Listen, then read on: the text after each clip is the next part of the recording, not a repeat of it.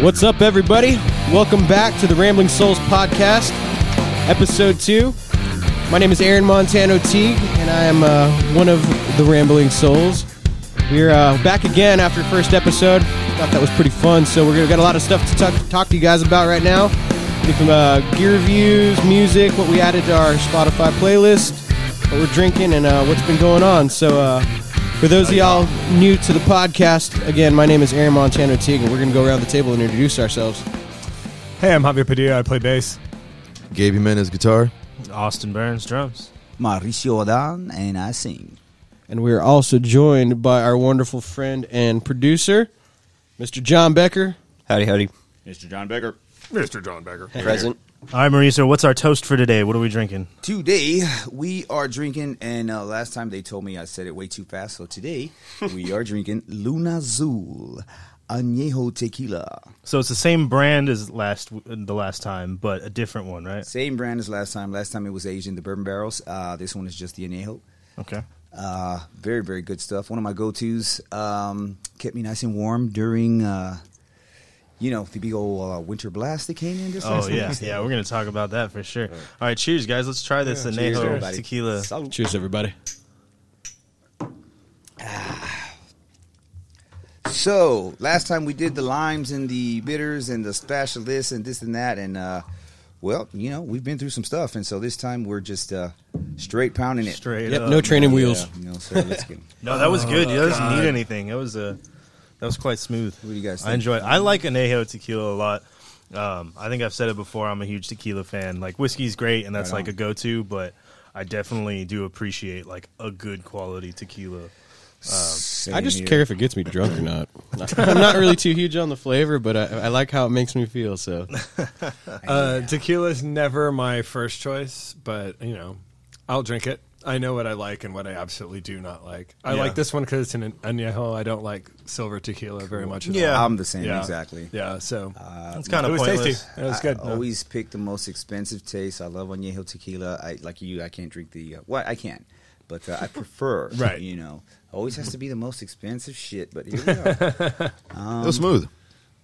very nice. Very nice. awesome. Yeah. So you, you mentioned uh, the winter storm, man. That was pretty. Dude, it was brutal. How did you guys do with all that? Stuff? Dude, I, I can't. I can't complain too much. I'll let you guys talk about your Aaron's stuff. Aaron's one of those guys that's like doomsday prepped already. So he had like the generator on the house and everything. like going, he was ready to go, man. He was like, got "This to, is what man. I've trained for, man." Dude, a- after Seriously. after Hurricane Harvey, when when I, I I went out there and did the relief stuff, and you know I saw how people were living when you know shit hit the fan. Since then, been little by little prepping, and it comes in handy. That That's means, why he's not- That he- means slowly but surely stocking up on plenty of Lone Star Oh yeah, you should see my because fridge, dude. because there's water in Lone Star. That's true. I actually sent is Austin true. a picture that when it went out, when the power went out, I, Uh, showed him yeah, a it picture was- of my fridge. That's was why he pretty doesn't stocked. volunteer to talk about it. Everybody's like, "Oh man, I had no power, and we ran low on this, and my everything burst, and it was, you know." So he's like, "Oh man, you know, hey, well, we got through. It was Yeah. tough, and uh, you know." Hey man, I'll gladly make you a prep list if you want to start getting ready for the next one. No, that I might mean, be I- something to share on the social. yeah, that that's a good that's a good thing. Prep list. I mean, I've noticed as simple as just like your basic camping equipment is something that can come in so huge, like in times like that, like a propane. So hold, hold on, real quick. I stove, got I got to you know? make mention because for anybody who might be listening later on down the road, um, not quite timely with when we release this. Um, so we're here in mid February and right around um, it was what Valentine's Day, right? yeah, about Yes. a week Tell and us, a half. Aaron. Yeah, what- so what here in- is this winter storm that you we- guys speak of? so I know the rest of the country. I mean, they all got something, but here in Texas, it- particularly South Texas and Central Texas, where we're used to you know heat and hurricanes and rain and tornadoes and stuff. Uh, we don't do cold, and we got you know record colds you know, coming in for a long ass lot longer time than we were used to, Dude, it and it was- just turned our world upside down. there were days when it was like 12 degrees in Anchorage, Alaska, yeah, we actually had the same temperatures, and we're as- sitting at like nine or ten. That Yeah. is in. No, it was nuts. Like so, it's like I've seen. I've lived here for about uh, f- sixteen years now, and I've seen like ice and snow here a couple. You just turned times. sixteen, right? Is that- Yeah. uh, no, but like I've seen ice and snow here a couple times, but it's like it happens overnight, and then by noon it's melted. Right, so Yeah. it's like it just you know you get a blanket or whatever. This time it was like it snowed and it was just on the ground for days. Dude, because I had it to was shovel so my cold. driveway. Yeah, I straight up like shoveled my driveway. There was that was like- the first time. There was like a good like where at my place I would say there was a good like six to eight inches. Honestly, that's almost. the first time Yeah. Texas has Yeah, ever and that's been. the first Satisfactory. time that's ever That'll happened. get the job done. no, but the cool thing I about measured that myself. is it's the first time Texas entire the entire state was under you know a winter you know Yeah. blast Yeah. warning. The whole It was thing. like- Dude, the it was whole crazy, freaking man. country wasn't. it? I mean, like I think except for like Florida. yeah, 254 counties. That's crazy. Dude, Florida's sitting over there. That's like, how many counties Talk there are in shit if you Texas. want, man, but we're you know we're doing okay over here. You know what's funny is that there's a bunch of people up north, like especially like I got family up in Canada. They live in this stuff all the time, and I'm sure they're f- they're probably laughing at us right now. Oh, right. but it's You know- because they're equipped for it, man. When you've got salt trucks and all these things and all the backup shit like that, the city or the state or you know your county provides, like that's one thing. But we don't have tire chains and salt trucks at the ready. Like, Hey, we got toilet paper though, man. It's, it's not even that, man. Like, you know, I lived in Maryland for a few years and the cold didn't phase me at all because, you know, the, the cold is the cold. But the thing is that up there, everyone has a basement. Your water heater is underground, It's- your pipes are It's- underground. It's taken care like, of. It's it's okay. like they're they're prepared for that kind of thing. It can Mm-hmm. be 12 degrees for 4 or 5 days and yeah, it's cold, but the power doesn't go out. yeah, You know what the I mean? water doesn't stop. Yeah, the water doesn't The stop roads running. get cleared. Meanwhile, you know, now San Antonio, Texas, the water heater's in the freaking backyard. yeah, You know literally what I mean? outside, Like literally in the backyard. so Yeah. yeah. yeah, it was just it was you know I, I I don't I don't really think we're gonna have to worry about it happening quite that bad for a few years at least. But you know, it will happen more and more frequently as the years go on. I think so. Yeah, I, I, I think so this was a always big wake-up call for wise everyone. to buy a generator. I don't think you'll need it next winter, so no need to like pay extra now. But, While it's you in know, demand yeah. and people are still For freaking Dude, I out. use the hell out of my generator like all year sure. round. It's not just for like if Well, power yeah, goes but out, if you're I not mean- if you're not someone like you, for example, who has the need to use a generator, what do you mean all the someone time, like me? No, you just You know put a exactly lot what I mean. of- you're all manly and shit. You know, Dude, why yeah, not? exactly. That's that what I would mean. necessitate a gun rack. Right. I don't even own a gun. Not Argon. But yeah, anyway, uh, Winter Storm, Texas. Uh, What it was sucked. her name? Everyone's power was out. Uri, I believe her name was, right? Uri? Yuri, Yuri, Uri. You Oh, they named it. Oh yeah, it was named. Well, yeah, they all have names. They all have guess. I names. was- Wait, wait, wait, wait, wait. How is it you?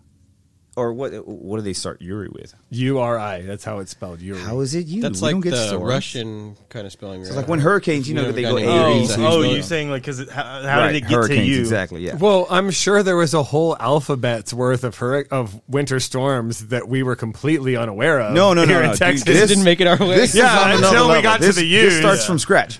That's Yeah. why- This is like Alexander the Great of uh, Texas storms. Dude, it was no joke. So man. let's call it Aerie. So no, you, let's call it Abbott. Let's start with an Oh, A. Let, us just call it Winter Storm Abbott. Let's just call it. Yeah. There you go. All right, all right. there, there, there's our mention of politics for the show. and with or, that, or if we're in the seas, we'll just call it cruise. Whatever. send all your hate mail to. I'm just kidding. We uh, started started with Abigail. Abigail See? was the first. See, I'm telling See, you, it started with an A. There you go, John. they're just like hurricanes, guys. Where's King? And then it Johnny was, when you uh, need But him? that's what we're saying. Where, where Abigail were all fo- these followed- other winter storms? Up north where they belong. Yeah, up Yeah, north where where they they should belong. stay. Exactly. Billy Billy was the second one. Yeah. Oh, Billy. Why would they make it Billy? Nobody's scared of a Billy. Just because you don't remember their name doesn't mean they weren't here. Hey, You know what I'm dude, saying? have we learned nothing from Jeffrey, dude? I- Uh, Jeffrey. No one's ever afraid of a dude named It's just, Jeffrey. you know, he's felt a bloke bad. from down the street, weed mostly. mostly. A little bit of this, a little bit of that. What's in the Jeffrey? Sorry. Okay. I need, Get him no, I need to the to Greek. add, I need to add Get one him of to the those Greek. buttons on here. Yeah. Get him to the Greek. You seen that movie? No. Dude, Who's seen that movie? I've seen that movie. love So that movie. I, I, Love I, I that movie. that was I didn't, I, I wasn't like uh, I didn't go out like set out to see it. I thought that was, you know, I, I just uh, wasn't interested. But I was at a buddy's house where they put it on, and uh, dude, that shit is hilarious. It's hilarious. Dude, I think anything with Russell Brand. my- like, Hilarious. he's dude, hilarious. hilarious. funny. Movie's great. Hilarious. I love the Gabe, universe. watch that Get Him that- Uh, to the Greek. I don't watch these movies, God man. damn It- it. dude, if it's not like at least 30 years old, Gabe doesn't watch it. Yeah, it's true. I love. I also love like when directors and writers like create their universe Right, and connect right, their movies, but right. they're not they're not sequels to each other or No. anything, but they happen in the same universe. yeah, it's forgetting Sarah loosely Marshall connected and to Exactly. shit- Get him to to- so like forgetting get him to Sarah the Greek and Marshall, forget but- him Sarah Marshall in the same universe. But like Kevin Smith with all of his movies, Mallrats, Clerks, all of those, like he does it in the same world, but they're Dude. not sequels to each other. in Yeah, it's any like all those way, Judd Apatow you know. movies. Dude, I, Yeah, I love like the Paul Rudd. And Yeah, I love I love the like, Lars that. Ulrich cameo in uh, Get Him to the Greek, right? He's banging his ex uh, chick. Or Yes, something like that. yes. Oh my god. Yes, and he is off rhythm the whole time. and his snare drum sounds like shit. Uh, Even Aldous Snow is like, Jesus, Lars. Oh my God. yeah, Yeah, he's like, I always thought you'd be with the front man. I don't know what they're talking about. Uh, yeah, Gabe's gonna pretty much be lost on anything that we it's all talk good, about. man. Maybe that'll be a segment we're gonna we're gonna talk about a music uh, movie. you know? yeah, if you have any movies that Gabe needs to watch, please let us know. well, dude, Guys, he still hasn't seen this. Is Spinal Tap? Oh, I, I, I, I didn't even bring that I, up. on I think I've purpose. seen that movie by all the references y'all have made. I, I think I've probably seen I it made a twice. reference last you time. can kind of make it out. There's Uh, a little le- a reference in the last time I said the you know this one goes up to eleven. Yeah. yeah, you're But I like, I, mean- haven't seen it, but I've seen the up it. to eleven reference is like the most standard Yeah, yeah, reference. yeah, that's a- you know what I mean? but oh, that's an man. entry level reference, Austin. Hey, you can okay, do better. okay, You can do all right. better. That's fair. That's Fuck fair. the napkin. Sorry.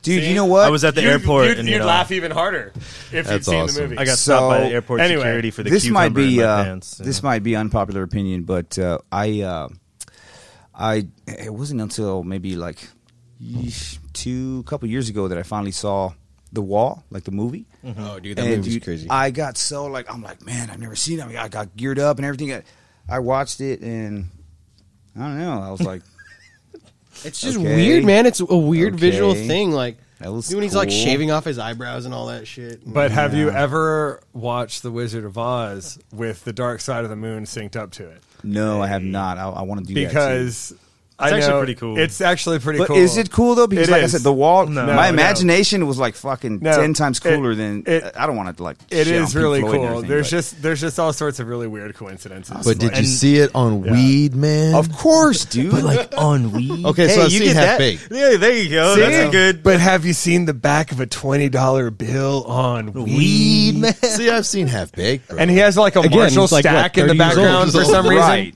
Well, that's Yeah. at the. Let me see. And he's like, okay, he's got an apartment in New York, and he has a Marshall stack. That's awesome, Like, give me a break. He Yeah, never uses yeah. that No, thing. you- dude. That's like like an old school cops are like automatically at your house. that's like an old school badass fucking half stack. Yeah, chilling. Yeah, John Stewart, right? John Stewart. Yeah, yeah, yeah. Yes. That was that was a great cameo. That was hilarious, man. All those cameos in that movie, like uh, uh, during that whole sequence of them, like talking about the different types of stuff. Yeah, with, with, Doesn't with he Willie. like go to Willie? Yeah, yeah, yeah. Willie. Also. Willie Nelson, Snoop Dogg, like all of Yeah. them. Like it's how the It's hell? hilarious. Like I just don't understand how he landed that so early in his career. All of those, like It was all the Comedy Central people. yeah. man. I mean, it was just Yeah. because that's how. That was just a statement of how much like already people were like Dave Chappelle. Oh, this guy is up and Legit. coming. He's like Yeah, either that or he paid them in weed. Hey, True.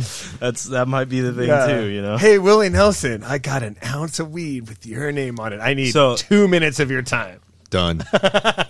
hey, man, Willie did the Dukes of Hazard movie, so I don't think I he's too know. hard to get. Yeah, I know. Yeah, I always True. picture that Snoop got the idea to wear his hair in the two braids like that from Willie Nelson. Like they were just hanging out one day. and Wait, we didn't just he have left like smoking, three like- braids? Didn't he have like one hanging They're- off the back too? Something they're like that? homies. no, I mean, Oh, no, they're I know that they've definitely hung. homies, Yeah, no, I, bro. Yeah. I've seen Yeah. things about them. I hanging out. wonder who can sit down and fucking pocket at you know the most bud between like Willie Nelson and John, John Snoop didn't they Dogg. do a song together recently? Can you They look may that have. up? Um, I think I've seen an interview. Uh, I think Snoop said Willie's the only person who's ever smoked him under the table. Oh, I believe it, dude. I think I've seen that. Yeah, I think I've. Is heard that something you before, just too. say out of respect, or do you believe that actually So happened? totally, No, I bet it. happened. totally off Right? The Is that one subject. of those things where it's like where everyone's like, "Oh no, like Jeff Beck's way better than me," or is it like for real? No, It no, no, really no. happened? Right quick, right quick, right quick, right quick. I need everybody sitting around this table right now and anyone who's listening at home or whatnot to look up the interview um, with uh, Toby Keith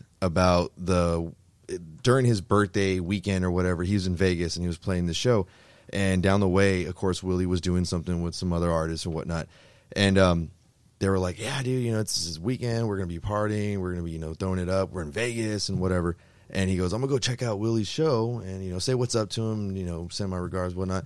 And um, Willie, you know, invites him to his bus after the show. And it's Vegas, so it's not like You know uh, where it's this is gonna going. turn in anytime soon, you know. So he's like, "Ah, There's "I'll no go out time. there and hang out with Willie for a moment." He said, "Dude, he took like a hit or two of whatever Willie was smoking, and bro, he was like, I had to have my like entourage take him to his room, forget the night and after party, and he was like, I slept till like late afternoon the following day, Dude, he smoked a Jeffrey. and See, it was like I was See, done. don't don't don't ever believe Toby Keith's image. He's clearly a pussy. There you go. well, you know what? The thing about it is, Oh. He's from he's from Oklahoma. the I thing think. about He'll it put a is- boot in your Well, ass. the boys from Oklahoma roll their joints all wrong.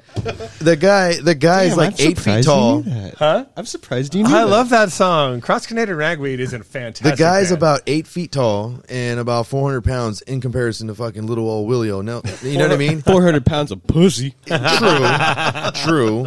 uh, yeah, But at the same time, I was just blown away by it. I'm like, this guy is fucking. Dude, if we ever get Hold on, hold on, if hold we on. ever get big and Toby Keith like eventually hears this, Hey, well, like, like, dude, I'm, I'm down. I'll back it up. That's I can fine. run a lot faster than That's his big fine. ass.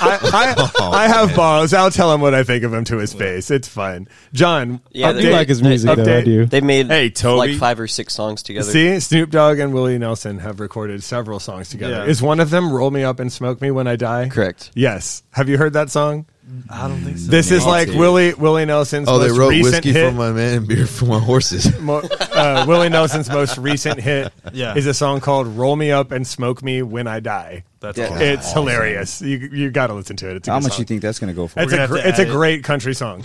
cool. We'll have to add it to the playlist Yeah, next I, week. I- yeah, totally. so we didn't add it on this week, but we do got a lot of good stuff on this week, and we're a little bit in the country. Aaron, well, you got you got actually, some- wait. I think before we did the playlist, though, John, didn't you have some? Oh, some oh, stuff? that's right, that's right. Yeah.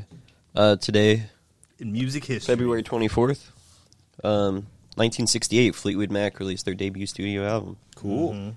And another good one here, the Eagles. Greatest Hits became the first album to be certified platinum by the RIAA. Yeah, I saw that one too. Really? What year was that? that? What year was that? What year was Uh, it? 1976 on that. 1976. First platinum album, Yeah. 76? So Oh, that's that's a good bit of trivia right there, man. yeah. It's funny with the Eagles. Like, so they were just kind of like a mid-level band, but their their songs, like a couple years after they came out, classic rock radio was like invented. Mm-hmm. And so it totally rejuvenated their career several years after their original singles came out because Really? like the, the greatest hits album, the the label put out greatest hits volume 1 and it was like I want to say the greatest the number 1 selling album of all time until Thriller took over and I want to say it's like still like number 3 at this point. Oh wow. Yeah. It's pretty ridiculous. Well, I mean, it's you know, Massive, man. That's crazy to think it was. It was like Yeah. It's it's funny. There's I mean there's certain bands that like that kind of just happens to like it It's kind of happened massive. with like Sublime Sublime blah, Sublime. sublime. Uh, but the like you know Nickelodeon like version. Here comes So Cowboy with his Sublime reference. no, it was Sublime. Who had Well, you episode know, two? like- Who had episode two on the pod? episode two? Oh That, that was that, that was that band that uh, Toby Keith fronted, right? Uh, Sublime? tune, tune, tune in next week where we're Sublime going to Toby. talk about jo- uh, Jack Johnson's full discography. hey hey. I know you always you hate on Jack Johnson. I love him, but no, we we hate on Jason Mraz, but Jack Johnson. I too. like Jason Mraz. too, Jason man. I Mraz love writes them all. way better lyrics than Jack Johnson. Yeah, I think he's he's got a better voice too. Um, anyway, no, I mean I was just saying like with you know like Santeria like it was re-released as a single in '96, even though it was originally released on the album in '94. Yeah. and it didn't really like go. Sometimes big it takes until- some time. yeah, exactly. Yeah. Uh, no, a couple other things song? I wanted to add on to the uh, the today in music history I found as well that I thought was interesting. Um, in 1963, the Rolling Stones started a Sunday night residency at the Station Hotel in Richmond, Surrey, and they were paid uh, 24 euros, which is 41 dollars. Wait, there was And no they played- euros back And they then. played in front of uh, or pounds. Sorry, my bad. Get it together, Something, man. Whatever. Dude, he wasn't 24 even born pounds. when when before. My like, bad. hi- yours have been around since he was born. 24 pounds but uh yeah it was $41 and they played for a total of 66 people So that was that was interesting. Can you Uh, imagine and- being one of those 66 and, And like like- being able to like or- show like f- a photo or something? Or one of the 66,000 who says they're one of those 66. right? That's more For real. likely. That's definitely. I was there. You said the Fleetwood Mac in 1969. The Jimi Hendrix Experience played their last ever British performance. no, yeah. at So they didn't tour Royal for very Albert long, right? Hall. no. That was The no. experience was just like a couple of years, wasn't it? yeah. No. And then Band of Gypsies, and then that was it. a little uh there was a for your gossip column uh it was also the day in 1992 kurt cobain married courtney love in waikiki hawaii Ooh. fun fact uh, but then the last one I got that I thought was really cool is about we talked about on the last episode because it's February Grammys and stuff, and so there was another one I guess in 2000 it land, lined up with this week, and Carlos Santana was the one who uh, cleared shop in 2000 with eight awards in that year uh, for that the, the one- Supernatural album.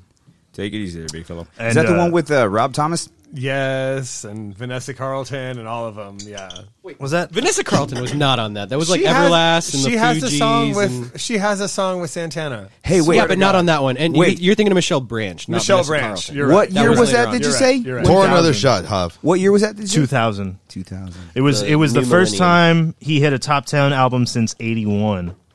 Um, Sting also won two awards there, one for best pop album, another one for best male pop vocalist, and then it was the year that Elton John won the Legend Award, and the year that Phil Collins got best soundtrack for Tarzan. What year was that?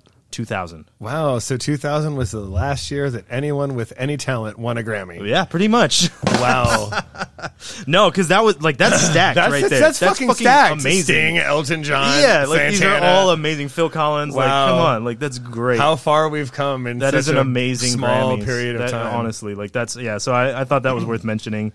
Um, I, I th- it's hilarious. Like there's been it's like a meme now about people like just discovering how fire that Tarzan soundtrack is, and like all the like kids on TikTok are like making jokes about how you know they, they the producers just had to be in the room like um, Phil, you know this is just like a movie about a dude raised by monkeys, right? like you don't have have to go this hard.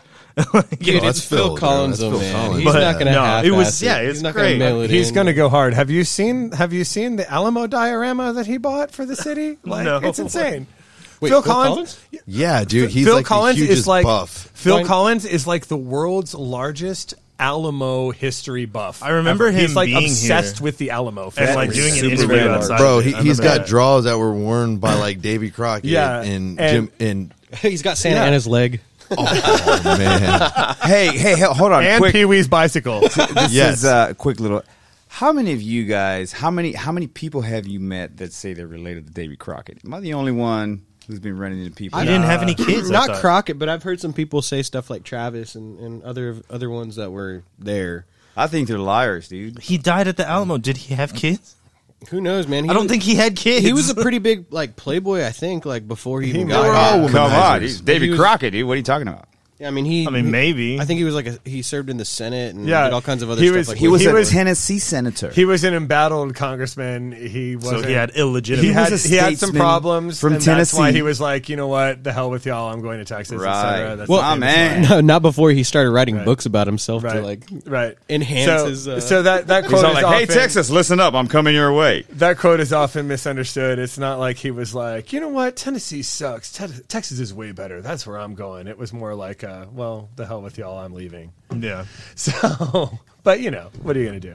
But on this topic, I think we're forgetting something pretty, pretty uh, badass here. But um, physical graffiti. Oh man. Yes, I knew there was one more that I was gonna. I didn't get in on your. Yeah.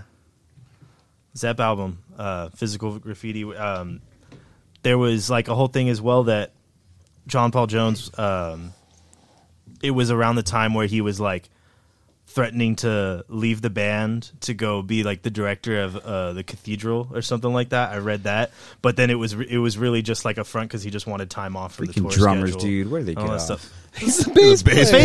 Bass player. and principal songwriter. But Um, but yeah, that was really interesting. I don't know. Do you They want to said talk Jason about that Bond. album? I mean, that's something. I no, thought Oh, I, you mean, said Jason. Mo- I know who the drummer and bass player for Led Zeppelin is. Okay, I thought you said Jason. yeah, Mo, Neil so- Peart. no, um, no, it, it's just real cool how like just that that in fact took place. You know, with the whole the issues with uh, John Paul Jones and all that, and, and you know that that angle with you know him, of course, you know putting out that front and whatnot. Mm-hmm. But just to get time off. yeah, man, and, and, I mean, honestly, they were one of those front runners there, man, at that time frame that were just out and about, and they were What year was that? I forgot to screenshot that. That one. was 1975 when it came out. Yeah, and that was I think at that time they had just jumped ship from um, Atlantic Records, and, and started they started their own Swan label. Song. Swan, yeah, and that was when um, I think if and I'm not mistaken, I think Jimmy Page was the actual producer of that. Yeah, it I said- believe so. It said they used a lot of like leftover songs that they didn't get to put on. yeah, the it was a past bunch of albums. stuff that they had had, and then it just you know came together, and you know it, at Headley Grange, right? I want to say really can't physical tell you. graffiti was there I can't tell you for sure. because I know Kashmir the the drums were recorded there. Right. and that was like an Yeah, that's probably- outtake that's from probably right. something. And then it John, just, can you pull up like the Wikipedia page for that album? I'm sorry, which uh, uh, Davy Crockett had six children. Here's the- Well, there you we go. go. There we go. All right, There you fair go. enough. All right, I'm, I'm Uh, which That album? settles that. Physical graffiti. physical, yeah. Physical. Led Zeppelin. I wanted to say that was there. Six And what's the Headley question? Grange. The question is, how many children did John Bonham have? Oh man, Only one that I'm aware of. Accounted for?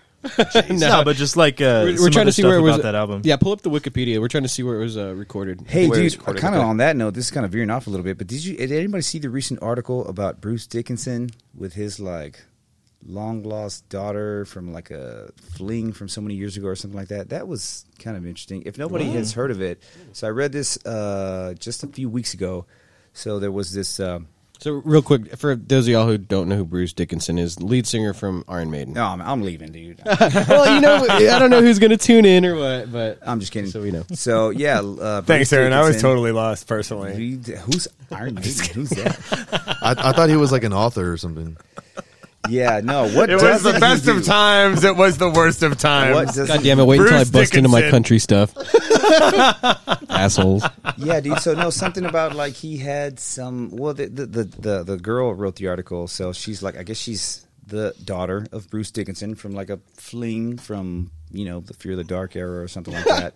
and uh, you know, she's always known that her father was Bruce Dickinson. The mother, you know, told her and everything, and so somehow she tracked him down, and that uh, they met up at a concert or something like that. She said at first the the the the reception from him was very, you know, oh my God, so so good to meet you, all that kind of stuff. You know, my God, you know, we got years to make up for, and uh, she thought it was going to be great.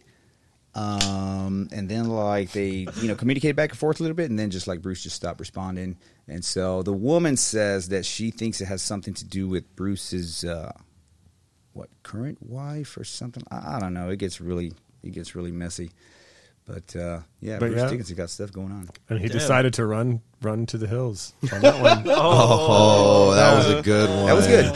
that was great. That's pretty hot. Um, That was awesome. Hobbs done. Got your answer here. Okay, yeah. So where was it recorded? And Um, well, you know, there's there's four sides. Um, a lot of songs. I'm Recorded. sure they weren't all recorded in the same place. Yeah. weren't, Yeah. but most of them at Headley Grange in Okay, Hampshire. so yeah. Now, I think if I remember correctly, um, around that time that they were actually uh, recording that album, uh, they were using like when they were doing the stuff at Headley Grange, and they were using all the shit you know from who was it? Hov, help me out on this one. You probably might know. Davy Crockett. No, no, it was um, Bruce Dickinson. Uh, I, I think Boston jumped in and began recording their their initial album. dude. Is that why it took like 10 years for them to record it? No, that's not possible. I'm more than positive. Because Boston recorded More than positive. Boston recorded More their- than words. More than a feeling. Yeah, more than Oh yeah. Oh, Aaron got that one. Yeah. Um, Can you look that up? Boston Boston recorded their debut album in Tom Schultz's home studio, and he went to MIT and he he built like the board and even like the compressors and shit himself. I don't. Even, I don't know if it's true, but they said he had like a and- van that was built with like Yeah. all the gear and, it was like parked and, outside. and the- he, he That's- recorded that's- all the instruments. The van except was for actually drums what wa- and vocals. The van was actually used what they took to Headley Grange. really okay. so the mobile recording van. mobile recording right. van and the, was Ro- the then Rolling used. Stones used to use those as well. Right. Yeah. So that actual Van during the whole situation with you know uh, physical graffiti or whatever. I guess was like it was put off or whatnot because Boston then came in and, and used all- needed and needed the van. yeah, that's crazy, Excuse me, right? guys, can I, can I get my van back? yeah. That's You know, wicked, guys, right? You know, it's Hey, crazy. All the technology that they built into that van is now in the palm of our hand. Like even less. So. I, I don't Dude, know. I'm just Have you sitting ever here- used GarageBand? Dude, all that doesn't sound like recording. Boston's first record. No, all the, No. you can Uh, record, millennials, yeah, dude, You can record millennials. shit just as good on an iPad, Dude, Like, let me tell if you, know about how to use vinyl, it. bro. Okay? No, you No, I'm can't. just kidding. And it's not just, but you, it's more than GarageBand that No, you you can get can't. on that. Yeah, No, It's- you can't. Okay, you're one of those that says record sounds No. better than digital too. No, no. Bro, all have I'm you ever saying- heard the album on CD? All I'm saying No is way, that bro. Cassette in tape, dude. That's where it's theory- at. In On theory, you Weed can record Man. anything you want on a phone, but the audio quality is never going to be as good as it would be through actual proper recording equipment. no, yeah. I mean, there's always going to be the like the real studio sound for sure. but it's and just- yes, yeah. for the record, records in certain cases do sound better. It Hey, depends. Was the album made to be on a record? If so, it sounds better on a record. You- you know why they it was call- it made to be on a CD? If so, it doesn't matter. You can't tell the Modern difference. social Yeah. media influencers would disagree. You know, you know why it's called an album? Well, I consider myself one of those, so I disagree. I'm just kidding. why is it called an album, John? Well, y'all know any takers? Y'all know why? Wait, do I have to get the button ready? I- for the Didn't we punchline? talk about this Well, already? yeah, I, I think you we told did. me already. Oh, So really? I think I think know. we already talked But about. we'll that. let I may, you I tell may it. have been drunk. Oh, probably. well, because you know the records they could only fit so many songs on them, so you'd have you know two or three, four records, and be stored in so you have in an the album. album. like a book, like a photo it. album. Yeah, like a photo. Yeah, and so uh, you the flip the through 'em. terms So still I'm- hangs around today. Maybe I was drunk and I don't remember you saying that because that's news to me. I, I've never known that. I might be drunk. Maybe- What did you just say right now? I'm not- Maybe I'm- maybe I'm we're off. all drunk and we need to start talking about this playlist already. oh yeah, Ooh, yeah. So good uh, call. All right, folks. So uh, for those of y'all who are tuning in for the first time, we are doing a Spotify playlist where every episode we uh, add our new additions. Each of the members in the band brings three to the table. Um, it could be anything from what we're just listening to or something that they just feel like everybody should know. Um, anyhow, you can catch that on Spotify. It's uh, pretty simple, the Rambling Souls playlist. So just search that and it should come right up. And uh, yeah, so you can find everything that we're, we're doing on a weekly basis. And uh, so, anybody want to start it off? You kick it off. Go ahead. Okay. Um. All right. So, um, my mine's a little all over the place. I think Uh, you're just a little country. man, That's you I, just w- I don't suck know if it's yourself all over the place. It's two just- two of the three, and and you would think so just by reading the names, but it's not quite. So, first off, one of my favorite bands. Like, I mean. Not just new bands or anything. I think I mean they hold up to me with some of the greats. Uh, Turnpike Troubadours. no, I love them. They're really good. Uh, I huge agree with fan. that. Ev- Evan Felker to me is one of the best songwriters that's alive right now. Uh, just phenomenal with everything he does, and it's just such a really cool uh, track because uh, it starts off. It's like telling the story of like how like you know like a tornado would happen in Oklahoma, but he's Which- talk- he's talking to a girl, and it's kind of like he's tying it in uh, with the relationship and just the way his his, his conversationalist type of uh, style w- as far as lyrics. It works so perfectly with this format because I mean you feel like you're sitting down at a bar talking to the guy and he's telling you a story, but Yeah. you're p- able to picture everything in your head as you hear like the very simple words come out. It's just totally cool, man. I, I really dig this song. I do. I I, I like Turnpike. I, I like the way they he is. He's a really good. Uh, it's you know they're, they're a country band, um, and they're from Oklahoma. Sadly, I was gonna say they're the only good thing to come out of Oklahoma. Hey man, we got we got some Dude, friends hey, up in Oklahoma. Hold on now. I'm just messing around. No, but uh but they do. They um he has that ability that like that like Willie Nelson had and Oh, like yeah. some of the like the really greats and that's why I think they hold up um is because it really just does feel like just, you know, telling a story rather than singing a song to you. you know, Yeah, I mean, it's one of the having a coolest things, that, like the conversation. way that the song starts off, it's like with the screaming lead for, on, on the fiddle from a guy named Kyle Nix. I mean, I know that. I mean, if you guys want to get real nerdy about the country stuff, then like I'm sure a lot of people are going to have a ton of other dudes that they can throw on top. But I think that the way that Kyle Nix plays, it's it's he's very much his own player, like how we see um, like guitarists. In, in country, a lot of times the fiddle, the steel guitar, and stuff gets gets kind of thrown to the side because it's like, eh, that's that's the it's country like sound. texture more. Yeah, exactly. But you hear you, Mm-hmm. you'll you'll hear things that are specifically him, like his style, like his licks that he's playing. But it starts off with this really, it's just like the screaming, doo doo doo doo doo doo doo. And, Like the just the way that he plays it, it's just it's a Yeah. really cool way to like settle into the story. It starts off big and then it's like boom, okay, now I'm gonna start talking. No, yeah, I love them, dude. Like, uh, just one more thing on like the conversation thing. It was they embody what my dad used to tell me about how he's always seen that music should be m- when you're playing music live, it should feel like a conversation rather than a speech. Yeah, you know, it shouldn't be you just speaking to the crowd. It should be an interactive experience and something. And dude, that's what I love about Turnpike, and specifically with this song, is because I mean, it feels like you're sitting at the bar talking to the guy through whatever means you're listening to it from, and I, Yeah. I think it's a really special thing. Um, even if country's not really your thing, I would, I would say just start off with this song. I mean, it's it's an easy listen at the end. Like if you don't like it, you don't like it. It's not that long. I mean, it's Yeah. cool though. But like if you just take it for for like the picture that he's painting, and you know he he's using something that people in, in you know Tornado Alley know all too well, and you know some of us down here in Texas like we've experienced this stuff and we know kind of like what tornadoes are like and and what have you. I've seen the movie. But um, anyhow, he's uh, Twister. he he he Good He, movie. he does this brilliant job of relating it to like his interaction with this this girl. And it's just you, you got to hear it for yourself, man. It, it's just it's such a good song. That that whole album. Um, I mean, it's their latest one before they went on a hiatus, but man, that I, that's one of those ones where it's like front to back, like you don't skip songs. Cool side, stuff, dude. Side note: I'd never heard of or listened to Turnpike Troubadours up into one of the visits that we had to Nashville. Aaron and I, and the whole way up there, I listened to a lot of that and another artist that he mentioned on our last episode, Marcus King, on just about repeat. And I mean, I loved it. I loved it. And as he's explaining the stories, like as if though he's on VH1 Storytellers or something. That's Aaron. that was really really cool. And also about that was that last trip that we took to Nashville. Th- dude, there was just tornado warnings everywhere, That's why I put that on. and I was like shitting bricks because I've never had to worry about that. But that was Dude, it was so crazy. Far, it was so far from us. I was getting the weather updates and everything. I knew we weren't going to drive into it. Right on. It was actually going away from us, but it was kind of weird seeing like green sky and all that stuff, and you know, it was fun. Yeah. But anyways, got on about Turnpike for a bit. So um, the first track is the, uh, of my picks. It's called Tornado Warning by Turnpike Troubadours. Um, my second is going to be Trudy, Charlie Daniels Band.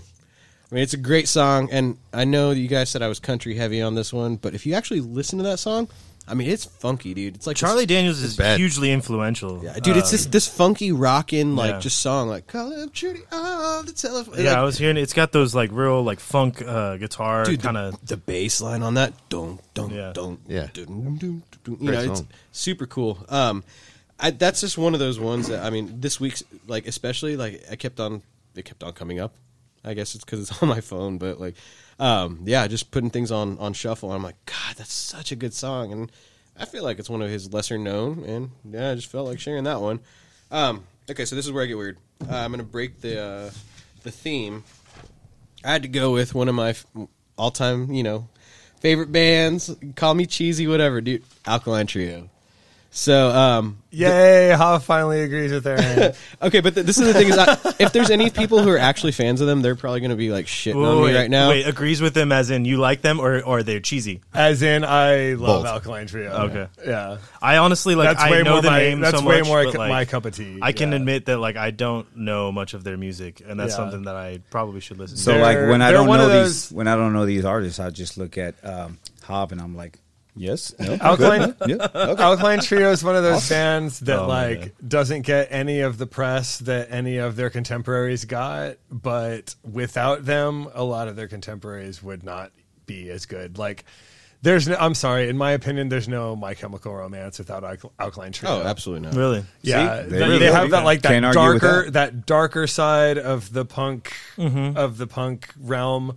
They were so good, and I'm I'm so happy for Matt Skiba too that he's finally getting a taste of the limelight that Yeah, he's dude, been after for they- so long. Dude, they hustled for forever and never got Forever, it. forever, It's like they, and- they they got by off of like a cult Dude, following. Pretty hey, much. man, it Cheers, makes me it dude. makes me so sad, honestly, that the rest of the band can't be with him on that journey of Blink One Eighty Two success. But for those Yeah. of you who don't know, Matt Skiba, the singer and songwriter for Alkaline Trio, took Tom DeLonge's place in Blink One Eighty Oh, Two a few years ago. okay. So their most recent record has him on guitar and singing.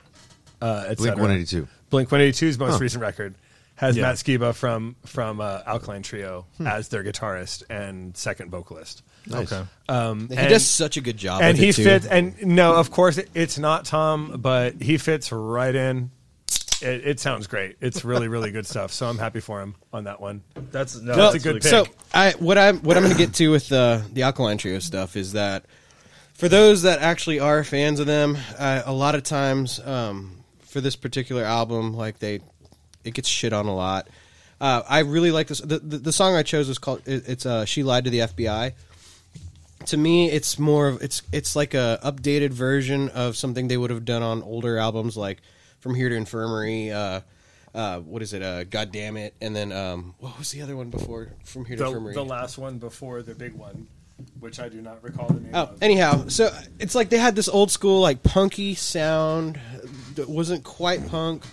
It wasn't like when all the pop punk stuff was happening and getting all emo and stuff. Like it, it didn't really quite fit into any of those genres. And, Yeah. and this this particular track is reminiscent of that period, but it's a lot when more was it updated. that, that like came out? Like oh, this song. I mean, this has been out for years, man. no, I know. I'm saying like what like period? Did, like they So were their probably early stuff hottest was like 2000s early 2000s Yeah, that's what I was trying to like Yeah. late 90s or Yeah, like, and early so- 2000s. Oh, maybe more. I'll catch fire is the other album I was thinking. There you of. go. So they were very like um, they weren't quite emo enough to be an emo band, but they were definitely more thoughtful and dark Such an emo and thing to poetic say. even than a punk band, and they weren't poppy enough to be a pop punk band. So they have Yeah, a real they- cult they- following. They for fell sure. through all of the cracks. So They would you fell- say, like, e- kinda every like- crack there could be to selling records, they fell straight through it. Yep. Yeah.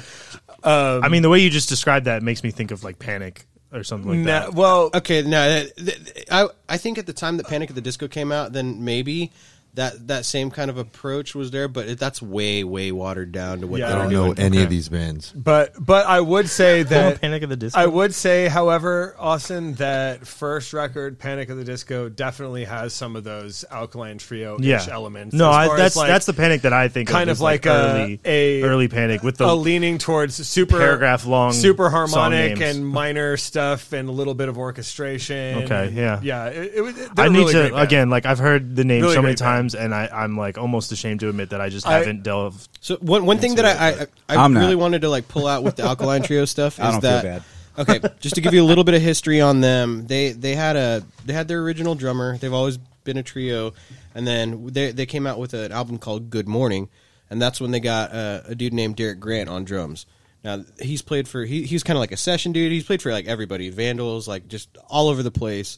Um, played for everyone, but when they they got him in the band, it's kind of like when Blink got Travis, and it just solidified their sound, and that became like to me what I what I consider really Alkaline like. Trio. Yeah. Uh, Yeah. but I specifically want to highlight this one, not because like the drums are so impressive or anything, but they're fucking solid.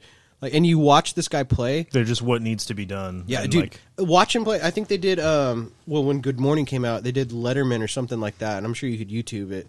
They did a song called All on Black, and you just watch the way that Derek Grant moves, and he's so like intentional with everything, like his movements.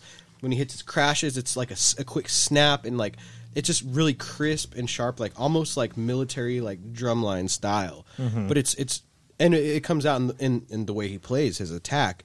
So bringing that that style to the old older ish um, Alkaline Trio sound, um, it basically it was like tying to, together the best of both worlds for me. So it's Yeah. like it's reminiscent of their old stuff, like where they started, you know, the real you know more more punky stuff, but with the crisp, clean, just like great production, everything kind of sound of like their later stuff.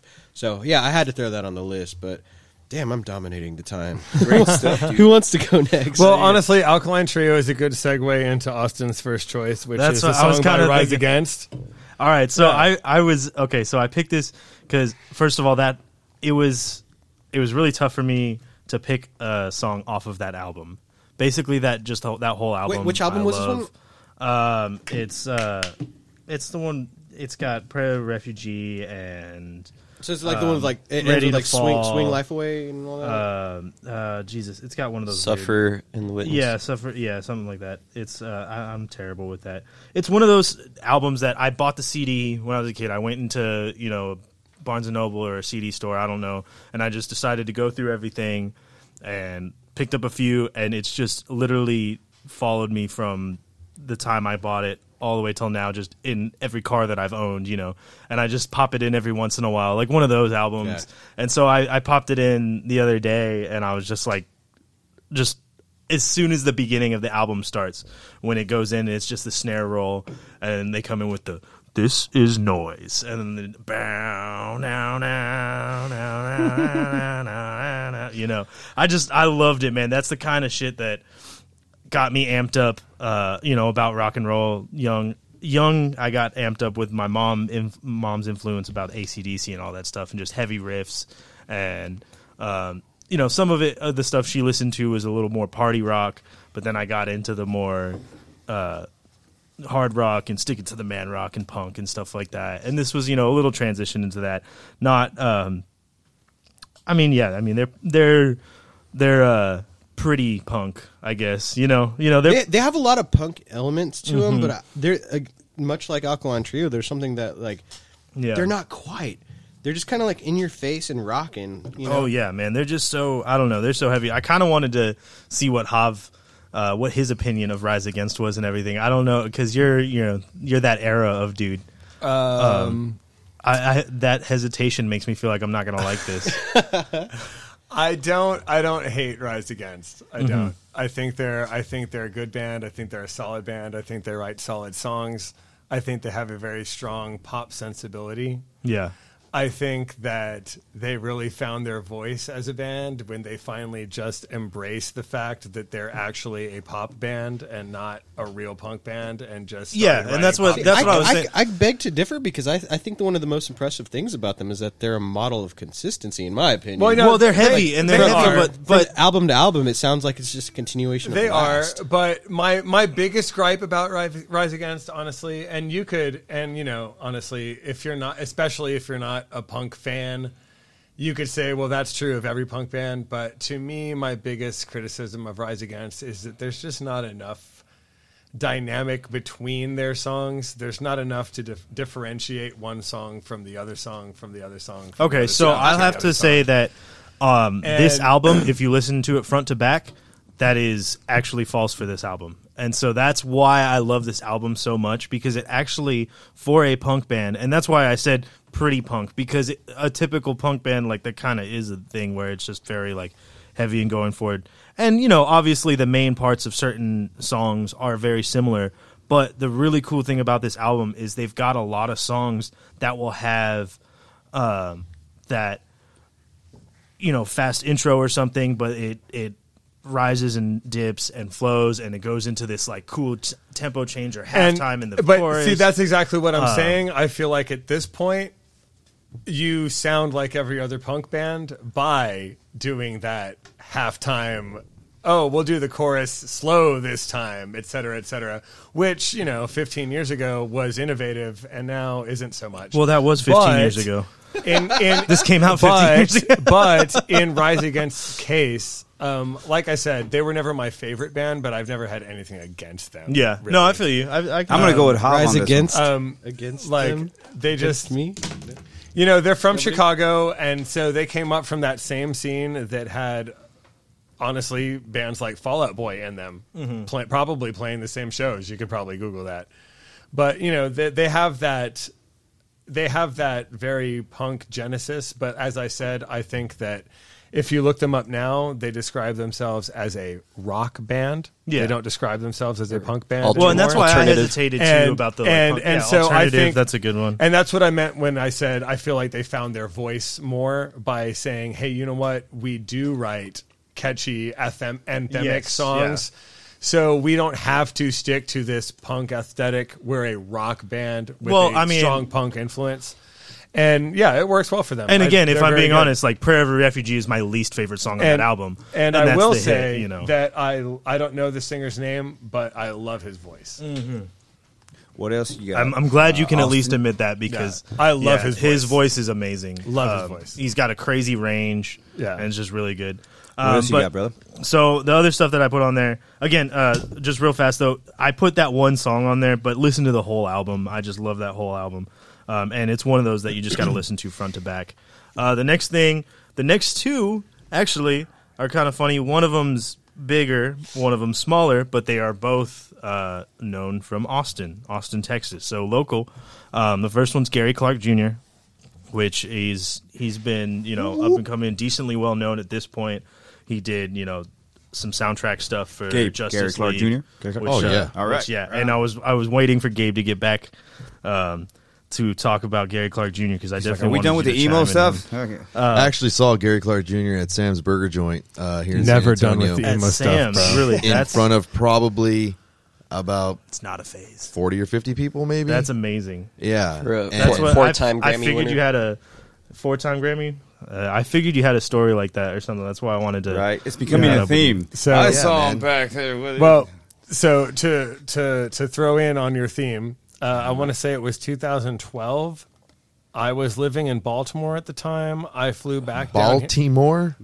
Well, Baltimore? if you're from there, Baltimore, but Baltimore. really? Yeah. That was just a I have reference to nothing. Scarface the movie. Yeah, but uh, either way, um, I flew back to go to South by Southwest with a friend of mine um, for that week, and we went and we were just walking around. We ran into a friend of mine who uh, turned out to be the director of our first music video, Buddy. Buddy Oh Callow. yeah. okay. Shout just out, shout randomly, out, buddy. randomly ran into him on the street uh, in Austin, and he's like, "Hey," hadn't seen him in years, but "Hey, what are you doing?" Nothing. Trying to find some food. Come with me. Gary Clark Jr. is playing in 20 minutes at blah blah blah. I don't even know. So we went with him. Sure as shit, same thing. Maybe 60 people there. Outside patio behind some little hole in the wall bar. Gary Clark Jr. with the great Steve Jordan. On drums. drums. Wow. Wow. It was amazing. Yeah. Dude, he's so He's great. So my favorite thing that so I didn't get to see him at that small, but I saw him at Aztec a few years ago. Uh, That's still small. I was- That's like 1,200 That's people intimate. max. no, Like, it's like uh, It's actually well, just it's a under little more than that. 1700. Yeah, seventeen hundred. Yeah. I know this for a because you've fact. played there. Yeah. Um, but so I was a bartender there. Actually, Uh, worked there for like. That's right. You, Yeah, I You worked did there. se- you worked did there. Security. Yeah, that's wh- that's how I. I as soon as I just go to Aaron shows introduced there. You, I I knew who you were because I saw. you I just play go there. to shows there and drink for free, or when Austin was working. Drink but for anyways, free. Oh, he got fucked up. Us. I gotta take Whoa, out a whoa, loan. whoa! I If could go anyone, to a- Pilots? if anyone from Live Nation slash the Aztec Theater is listening, do not know. nobody drank for free Nobody at drank your for free. venue. Nobody I drank just for meant the free. people that I was there Was- viewing were the show buying with him bought drinks. drinks. They were buying him drinks. That was the. but no, so I mean, seeing him there though. So the manager, uh, who's actually a friend of me and Hobbs, but he knows that I'm a musician and you know, uh, blues guy, rock and roll guy. So when Gary Clark Jr. came through, he purposefully put me on one of the bars that was near the stage, and uh, to this day, that is like a life changing day for me. Oh, yeah. um, seeing him live and seeing what the biggest thing that uh, stuck with me about him was first of all his swagger when he walked out, just his confidence in who he was and what he was there to do was just unmatched by anybody else I've seen live. But the fact that he went from that to during his encore, he actually brought out um, hi- the opener that group. I don't know their name, and I really need to like try and figure out who it was because they were amazing. It was a, a blues trio, female front, she was a singer and guitar player, female front, uh, just a trio, guitar, bass, drums, you know. And for his encore, you know, because nobody's there during the opening band, like, or they're all getting beer, they're getting merch and stuff like that. So she didn't have a huge crowd. But then during his encore, when the crowd's completely packed in there, big as it can possibly be, you know, 17, 1800 people, he brought her back It's out. just under and just- 1700, dude. I just said.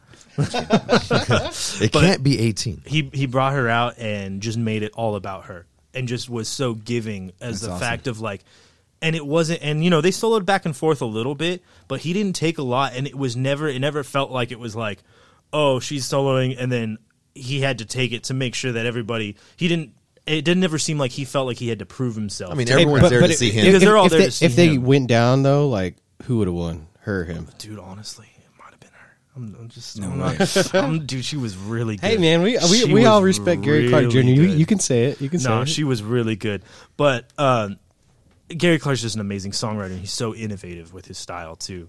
Um, that's the thing that sets him apart from everybody, um, I think. But it was just so amazing to watch how much he was just like lifting her up, like, yo, check this shit out. This is what's happening. It wasn't all about him anymore, even though it was That's his that show. Southern his- hospitality, man. That- his that's the Texas encore, in him. yeah. And he was just like, yeah, you already, you guys know who I am. You're here to see me. I've sold out four nights over two weekends here at this ass. This is my fourth night over two weekends. You know, completely sold out. Added shows, sold out in a day. You know, like so. He's like, you guys know who I am. I know I'm hot shit. But check this out. Guess who else is hot shit? And just held her up on this pedestal and just pushed it. And it was That's just awesome. such a That's magical. awesome, man. I thing do have for a one musician problem to with do your that. story. You don't remember who she is, dude. I know. I Come know. it's on, bro. fucked up. Come on. It really is. I need to find out who this band was because uh, they were really good. Maybe if we should anybody's add- listening, if anybody's listening, and She you were was at like- that show, if you remember who she was, please, you know, hit us up in the comments. Kind of all that slender kinda stuff. build, We like look- short brown hair.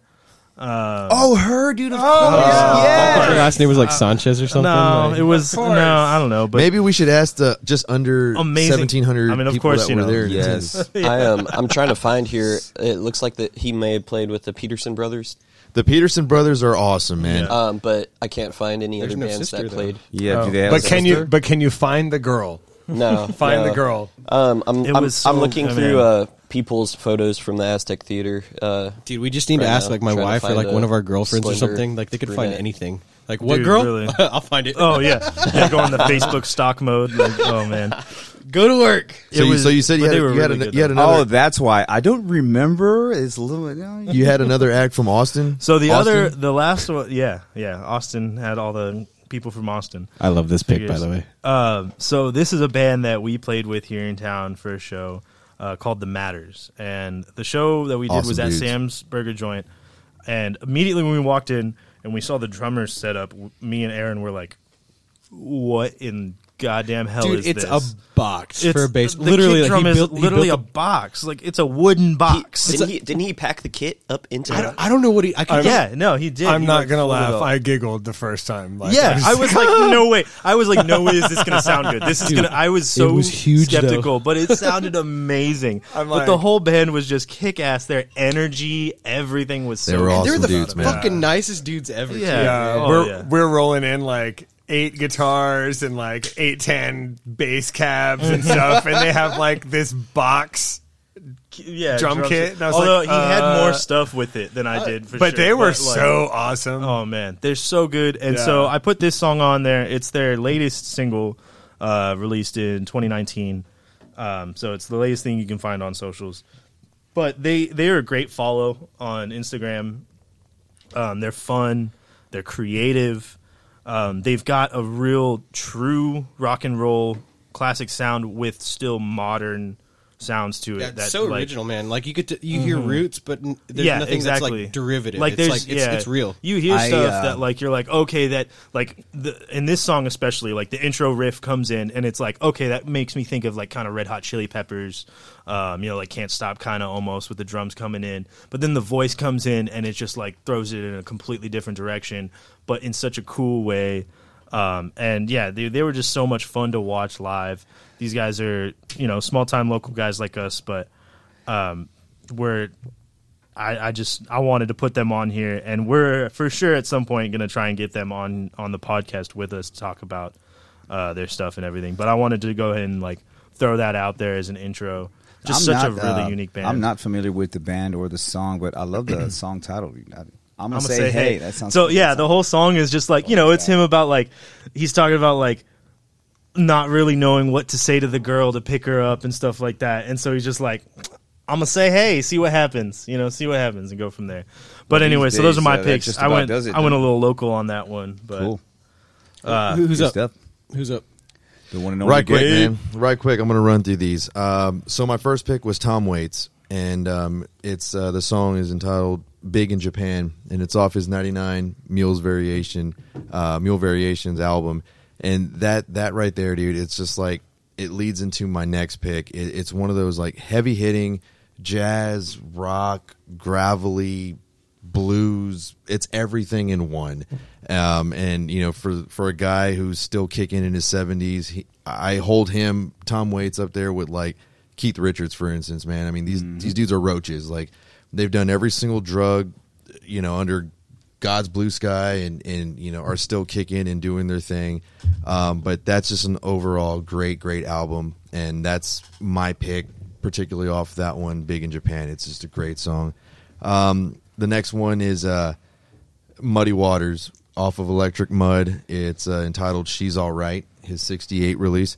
And it's basically him kind of jumping to the whole psychedelic realm of, of rock and roll at the time and saying, like, okay, you know, I can match you on this and I'm going to give it a go and I'm going to do it. And he was just being typical Muddy. Uh, he wasn't doing anything too flashy and extravagant, doing his old thing, but just basically you know, with fuzz pedals and you know amps cranked up, man, and that's what he came to, and that's just another great album right there that you got to listen to in its entirety, and you will not get sick of. That's awesome, dude. I love Was that. was he even using a fuzz pedal, or was he just slashing his speakers with razor blades like they used to do? At the time, Did he really do that? No, the, No, all not the blues, him. The blues guys used to do that. Well, I They remember used like to. the Beatles were like poking holes with needles, and, Mm-hmm. and stuff. you had guys like Yeah. Joe Strummer and stuff who were like Yeah. Hmm. Mm-hmm. the Clash that were doing things like that with solid state amps. But with Muddy, with that, he was actually experimenting like outside of the range with actually using like high powered tube amplifiers at that point, you know, and he was ranging into using different things as far as humbuckers, which he was traditionally straightforward single coil tellies. what year was this? 68.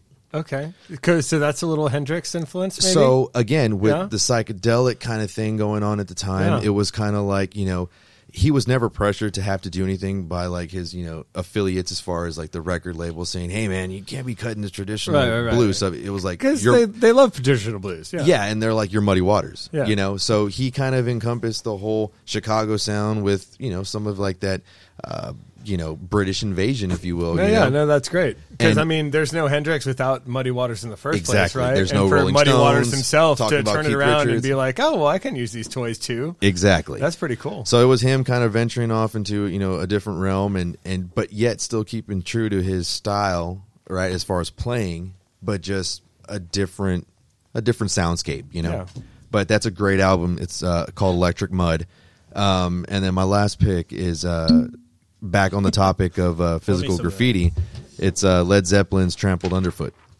and um, that's my favorite song you know off physical graffiti and I, it's pretty cool because um, if you check out the o2 uh, celebration day performance live of led zeppelin um, robert plant talks about that being basically a pick off of um, a robert johnson song called uh, terraplane blues and um, that was like their version of terraplane blues Yeah. and it's just a freaking monster of a song.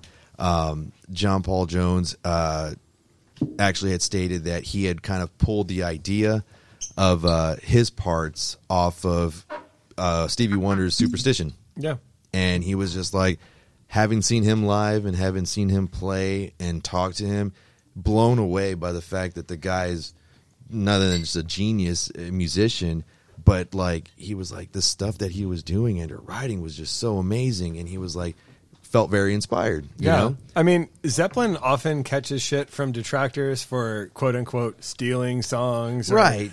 or whatever, whatever. Um, they but- credited everybody. No, though. but first of all, they credited everybody. put a lot and of it secondly, I think they're just like the great interpreters, right? Right. Because like there's this whole generation of white British kids who would never have heard this music if this very slim little slice of that generation had so actively sought it out. of course of course You know what I mean? Of So course. actively sought it out. The Stones, Zeppelin, the Beatles, all of those guys. Yeah. The Who.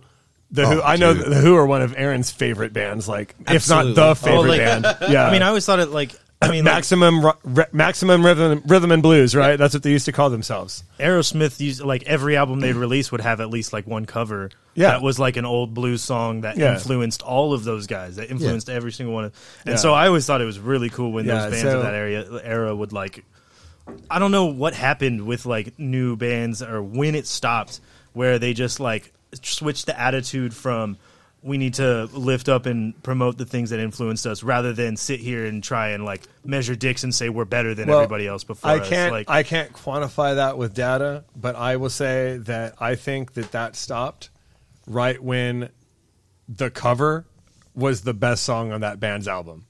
And once we reached a point in bands getting signed and signed and signed, and then suddenly the cover was literally the best song on the record. I feel like people stopped kind of. doing I don't that. mean this in like a shit talky way, but like when when is that? I don't Like, know. What do you, what do you, what do I, you I'm just refer to? saying. Th- I feel like I feel like rock and roll reached a point shortly after the after the year 2000 where new things kind of ground to a halt, and suddenly you have you have There was bands a like- lull. Yeah, there was a lull. There's I definitely think a it's come- lull. it's been coming And- back, and for I sure. don't I don't want to like I don't want to call them out for any other particular reason. I've got a whole list of reasons to hate this Right, band. right, but right. like for example, like five finger five finger death punch. Do they have to cover Bad Company by Bad Company? I thought the Bad Company cover was great. I Great. did I- not I loved like it. their Hold on. House of the Rising Sun Hold cover. on. That was trash. Hold on. What does it say that most of the songs that anybody from this band has heard of are covers? This is Yeah. what I'm saying. I think if you Okay. were to delve So when more, you get more to into a that, point- that area, though, that might not be the case. when you get to that point, I just I, my personal feeling is at the at the beginning of rock and roll, it was a cover based thing. Like see that's what you how you mean. got gigs. You covered. Of the, course. the Beatles' first two albums are both like half covers. Yeah. Mm-hmm. Mhm. you know, you covered each other, and people just got to a point where either they'd gotten so far removed from where they came from or their influences are so far removed that they don't even know that they're influenced by Zeppelin at this point because they think that they sound like a band that happened 3 years ago. Yeah. You know what I mean? I feel like at that point when when the band stopped losing a grip of history is when that kind of stopped Well, happening. not not to get off on a tangent though, but what I will say is that I God, I'm gonna sound so cliche, but rock and roll never died, dude. It just like it just changes stations. Like No, whoever's you know, I, gonna play I, I, it. you I know? got a point on Like, that, dude. there's- And it comes back to uh, one of you guys mentioned it earlier about um, they dropped one of the bands that you guys were talking about. They said after a while they dropped the so and so label and now they just call themselves rock, right? So uh, speaking about going back to like the 2000s and all that kind of you know, the 2000s between 2000 and 2010, um, there was so much. I mean, all the the genres and the subgenres, and you know, uh, you, you had the Limp Bizkit stuff and the Corn, all that stuff, and Slipknot. Th- those were the bands that were me huge started on when I Slipknot. was I love coming them. up. You know, so I grew up. I was a little could kid. talk I had all four day older on brothers, and so Slipknot. I was a kid. Even my rock buddies at school, we didn't listen to the same kind of music because I was like, you know, Iron Maiden, Guns N' Roses, Metallica, and they were all, you know, the modern stuff, uh, Slipknot, and all that kind of stuff. So it was cool. Um, I, I, I, I, it took me a long time to come around to a lot of those bands that I kind of really didn't like at the time. But my point is this: after the years go by, and a lot of those bands that are still around, they started dropping those kind of like the little niche sounds that they had and you know for example all the harsh vocal singers then they started singing you know like corey started singing yes corey sing- he's a great singer um, I mean, he it- always did both, though. Even from even from their self-titled album, he did both. I mean, if you look at the the biggest song off of that album, their biggest hit, "Wait and Bleed," like that's mostly sung. He Yeah. only Well, screams. that that parts of depends it. on which, what if you get the album Yeah. version, he screams the whole thing. If it's the single version, well, no, no, he no, actually no. sings. It's not the album version; it's the demo version.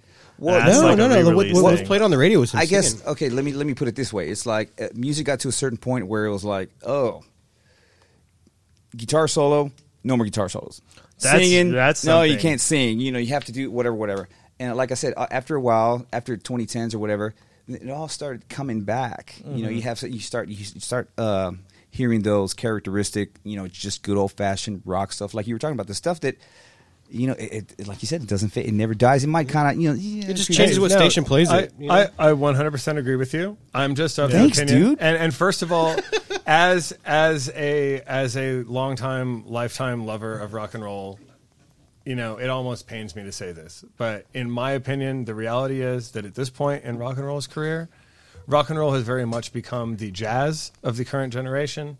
Jazz had its 40 years in the sun. It is now less and less and less and less and less and less mainstream, but it has a very, very, very dedicated fan base. And I feel like the same thing is happening in real time in front of our eyes to rock and roll. It's had its 40 years in the sun it is now less and less and less and less and less in the mainstream, but it has a very dedicated fan base. And honestly, we're coming up on 40 years of hip hop, and even hip hop isn't so much recognizable as its original form anymore. And it has less and less, and that original form of hip hop has less and less and less and less rabid fans. So everything is cyclical and generational. So I'm not sitting here saying like I'm fucking I'm fucking in a rock band for God's sake. So I'm not saying like rock and roll is dead. No. but like the reality of the situation is, I feel like rock has really no longer like like you're you're not going to sell anything with a rock song anymore. Like and and, and it's You it's know, crazy. like- it's crazy Tell that because to Dave Grohl.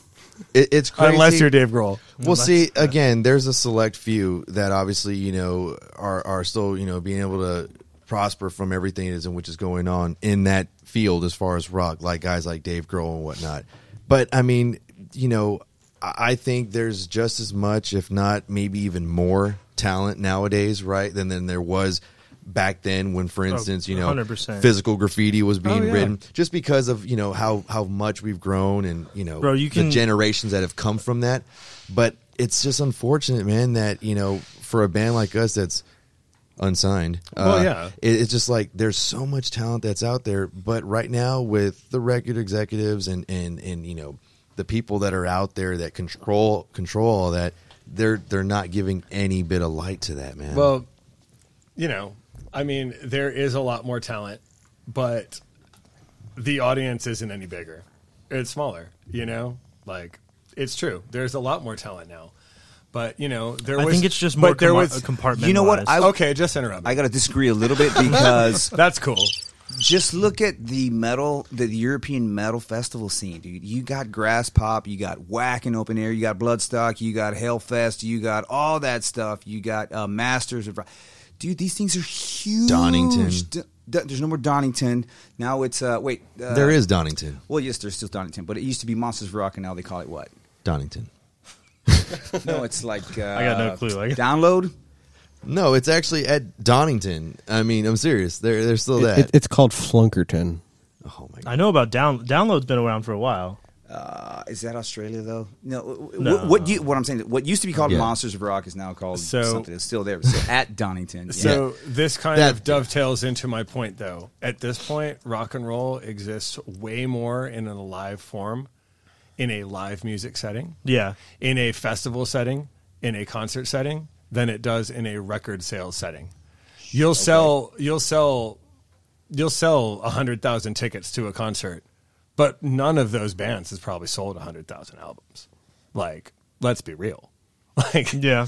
so all I'm saying is, for example, there was no such thing as jazz school when jazz was at the height of its popularity. Now no one listens to jazz, but thousands and Damn, we just pissed thousands and off a thousands of people go to jazz school. I see your point. See what I I mean, am other saying? than- No, yeah, so yeah, yeah, there's yeah, there's way more talent now. I'm just saying that the audience has gotten a lot smaller, and therefore a already very competitive market. Yeah, is it's even it's like more it's competitive. become uh like a musician's uh, audience is, Yeah. is the thing is, and that's It what really happened has. with jazz. Jazz it, it only appeals to other musicians, and that's how metal has kind of gone into it. But anyway, yeah, that's I mean, those are a lot of good points. Uh, who's next on the? So I think this uh, that's On a the list, perfect though. transition right there. I mean, you just said talking about metal. Um, So those were my picks. The oh metal wait, did guy. you still have yours? That was it. no, No, I, that was I awesome. thought I, I didn't think we skipped you, but I, No, that was that No, was, we uh, started the- talking about muddy waters, and then it just Damn it, went into Gabe. this whole other thing. Yeah, Yeah. yeah. Well, this is the perfect Donington. time for uh, I, Mr. I- I- hey, Mauricio. I did get my tidbit of metal in. You know, I mentioned whacking, so that's uh, for sure. I'm happy about that. But I don't have any metal picks on my. Uh, Yes, on you my do. Picks this this uh, You have the Bro, number OG three? metal. number three. Come on. number three. The- yes, number three. The er- originators of metal, like one of Sure. the pioneers. okay, yeah, let's go with that. OG So, metal. I'll- Led Zeppelin, Black Sabbath. Yes. Yes. So uh, Iron Maiden, "Wasting Love," is a. Pretty, it's not your typical Iron Maiden song. Who knows it? Who's heard it? Who does know it? "Wasting Love." I, I just put it on the playlist earlier today, so that's my introduction. It's a song by Iron Maiden. It's like I said, it's not your typical Iron Maiden song. It's from one of the most hated. Uh, well, yeah, yeah, I think so. One of the most hated uh, Iron Maiden albums that happens to be possibly my favorite. Is it the hair metal one? Uh, What's it called? Maybe The one from the eighties. Oh God. What's well, the- so it what's was the from big Fear of song? the Dark. Yeah, Yes. It's not from the 80s. Is, is that- is that what you call the hair metal one? That's interesting. I would say maybe No Prayer for the Dying. I thought you were going to say. But uh, no, this one is off of, which is, that one's probably hated even more. But uh, for some reason, I mean, those th- that's my favorite era of uh, of Iron Maiden. Um, like I said, it's a little bit different. Uh, it's a little bit. Bruce was angrier. You know, they're not singing about uh, movies or you know poetry or literature, or history, and all that kind of stuff. It was more real. It, it was more. Uh, you know, I was telling Gabe earlier, 91, 92 seems to be my favorite era for the big metal bands because, like, Guns N' Roses, Metallica, Megadeth, Ozzy, they were all putting out their, like, biggest, hugest records and the biggest tours. And, like you said, Monsters of Rock, uh, Donington was doing huge. Uh, um, so, uh, Fear of the Dark album, there's a song called Wasting Love, beautiful ballad.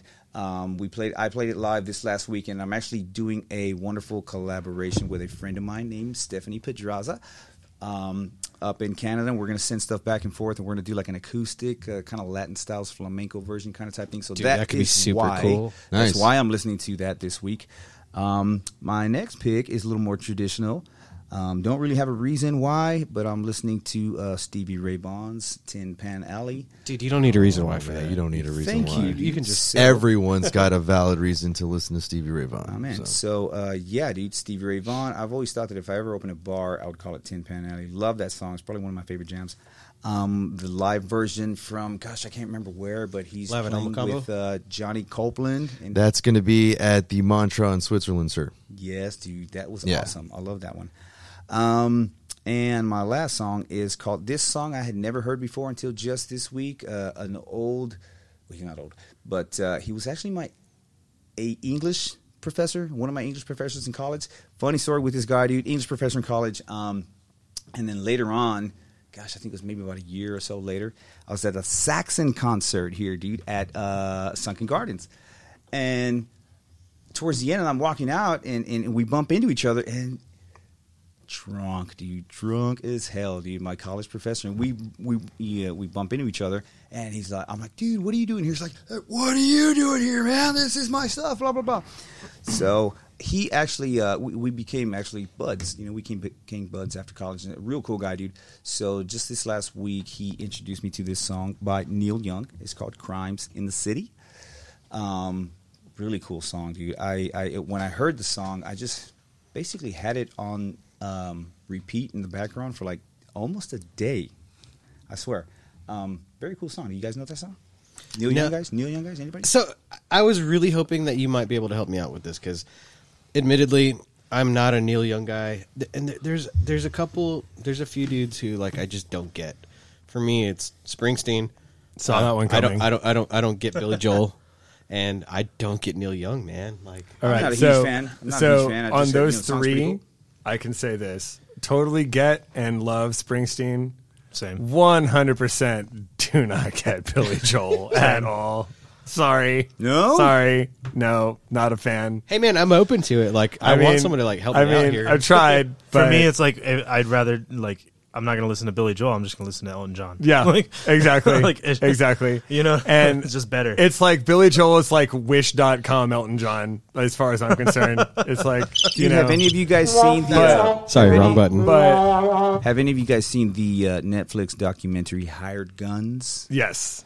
So great Billy show. Joel is like an asshole, right? Oh, he's a complete asshole. He Yeah. treats his band like shit. Watch that. Watch that documentary, and you'll know. Complete opposite of Bruce. You'll Springsteen. like Billy Joel even less. But but um, as far as uh, Neil Young goes, he catches a lot of shit. Lots of people don't like his voice. Lots of people don't like his famous one note guitar solos where he just Or his, his awful guitar tone. Yeah, but like none of that's important to him. You know what I mean? It's just about the song to him. yeah. So as long as you think of Neil Young as like a I don't know, like a Bob Dylan that somebody let play a guitar solo for some god awful reason, like you might see him in a different in a different light, especially his early stuff with Crazy Horse, his band. Like if it's Neil Yeah, Young man. and Crazy Horse, guaranteed it rocks. If My it's favorite just Neil- Neil, Young, it's hit it's hit and miss. My favorite But- Neil Young song is Cinnamon Girl. and and on that re- that very same record, It's so my awesome. favorite is "Everybody Knows This Is Nowhere." Yeah, but yeah, that album, Neil Young and Crazy Horse, that first record, Great. "Everybody Knows This Is Nowhere," "Cinnamon Girl," that album is "Down by the River." That album's killer. See, I, I see stuff like that. Like it's Start like, lo- there. It's like lobster to me. Like it looks so good because everybody else enjoys it, but I don't fucking get it. Like Yeah. I don't No, like it, dude. I- I- and I, I keep trying it, hoping that someday I could be like, "Hey, cool, I appreciate this too." But like, Uh, So what? Are you talking about Neil Young? Yeah, Yeah, I you mean, know, there was a time when I hated blue cheese dressing, and I just, I just kept trying it until one eventually I day liked it. I liked it. dude, my, my brain is never was that way closed about off to sour something. cream. He, he's just So- one of those very blue collar guys, like a Bruce Springsteen. Hey, you know, dude, he's got longevity, and there's got to be very, something to very it. You know what I mean? unique, distinct sound. Yeah, and, and- it's one of those things. Either you dig it or you don't, Or you don't, and it's and one of those that's okay. things. Yeah, yeah, you know, but but So it's like regardless, cilantro. but yeah, exactly. Like, but regardless, the influence is is undeniable. huge. Yeah, Yeah, huge. for sure, definitely, definitely. Yeah, like I saw Spring, I saw Springsteen live one time. I was probably like 19 years old. The dude played for four Huge hours show. straight. huge show. Yeah. Four hours straight. Four hours straight. I've only done No that a couple intermission. That poor Telly, no he was beating the nothing. shit out of that thing. Oh, dude, yeah. Just just four hours straight. and it was a great performance. The band, the Oh. ensemble was just Insane. bigger than life. Insane. Yeah. And this was before Clarence died too. Oh yeah, so it he was insane. there, dude, doing almost everything. The Everything. guy did everything. Yeah. Like the guy was just an amazing musician. Yeah, it was great. So So, cool. So I get Springsteen. I understand why people don't get him. I get Neil Young. I totally understand why people don't get him. Which, which both Springsteen But I and also Neil get Young- Iron Maiden, and I don't understand why anybody doesn't get Iron Maiden. So Springsteen, Yeah. Springsteen, and, and and honestly, uh, you said you were talking about Wasted Love. In my head, I was thinking about the album that Wasted Years is on. Yes. Yeah. That was uh, somewhere in time. Right, and also that- not the hairband album, but, but it's pretty hairband for Iron Maiden. Like, let's be real. At first, whenever I saw "Wasted Love," I was thinking of "Wasted Years." Yeah. Hey, you're, I you're was talking thinking to of a that the front whole man of an time. Iron Maiden tribute band here. But I brother. get you know no I mean, Get it there's- right, brother. I hate you guys. I agree with you on the whole like Springsteen and Neil Young thing. Like I, I get Springsteen more more than I get Neil Young Yeah. personally. Like I I get Springsteen and for sure. and for Like, I people love who it. don't get either of them, John Mellencamp is your man. anyway, for me, for me, Springsteen is like like what did you say? Springsteen played for four hours. I mean the the.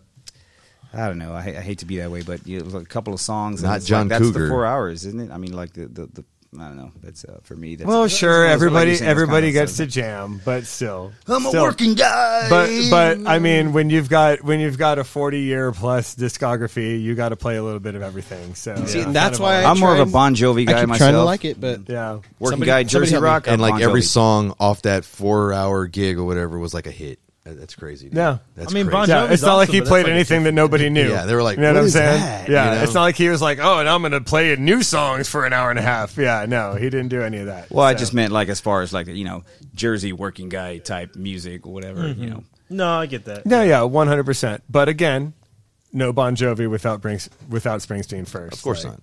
Like, come on. Anyways, uh, my picks are um, kind of tie in a little bit.